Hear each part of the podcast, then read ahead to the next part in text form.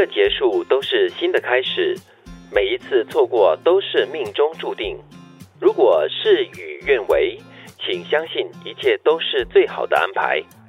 所有的失去都会以另一种形式归来，你总能够在下一段人生路上遇见美好。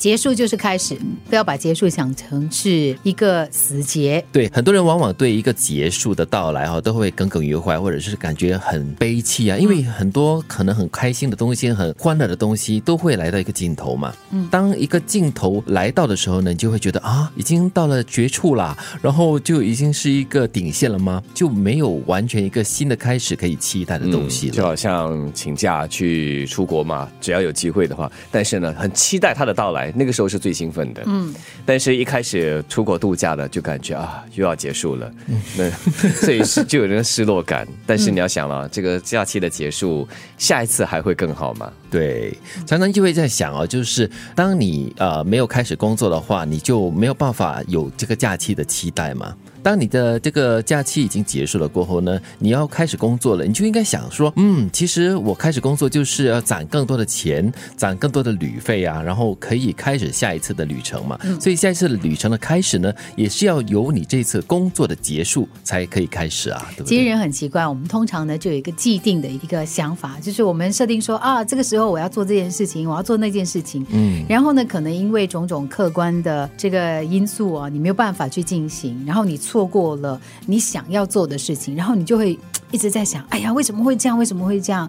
然后你可能就有很多的可能是怒气，嗯，可能是嗯不快乐。可是呢，我我总是觉得哈，就好像第二句话讲的，每一次错过的都是命中注定。我觉得它是一种。有人说认命啊，对。可是我觉得这种认命很重要嘞，你必须要让自己释怀。对，你要接受吗？不然你就很难再过下去了。可是我觉得要做到相信一切都是最好的安排，可能还有一点点难了。你就说这是命中注定吧，有一切都是已经是冥冥中的安排，而并不是是最好的安排，那也只好接受了。嗯，有那么一句话叫塞翁失马，嗯，对不对？可能你丢去了一些东西，你现在失去了一些东西，说不定换来的是另外。一些可能你不觉得你需要，但是日后你却需要，嗯，所以就是这样子了。有一点给你一点，不给你一点，拿你一点，那同时又给回你一点。我有一次去自驾游啊，就有过这样的经历，就是原本就是按照地图我们设定的那个方向要去到 A 点，然后呢，可是在那个路途当中呢，结果就错过了一个转弯处，嗯，结果因为时间的关系啊，就可能 A 点就不能再倒回去了。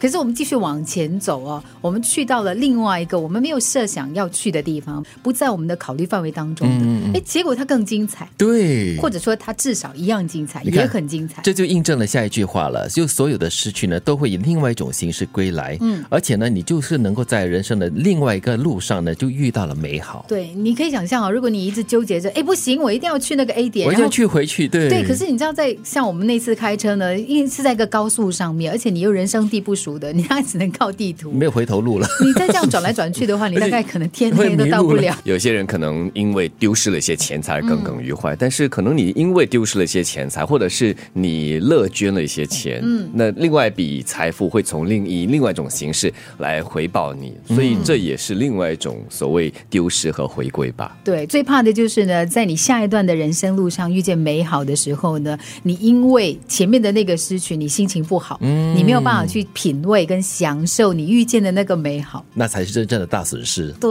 那叫做一失再失。对，不要不要。每一个结束都是新的开始，每一次错过都是命中注定。如果事与愿违，请相信一切都是最好的安排。所有的失去都会以另一种形式归来，你总能够在下一段人生路上遇见美好。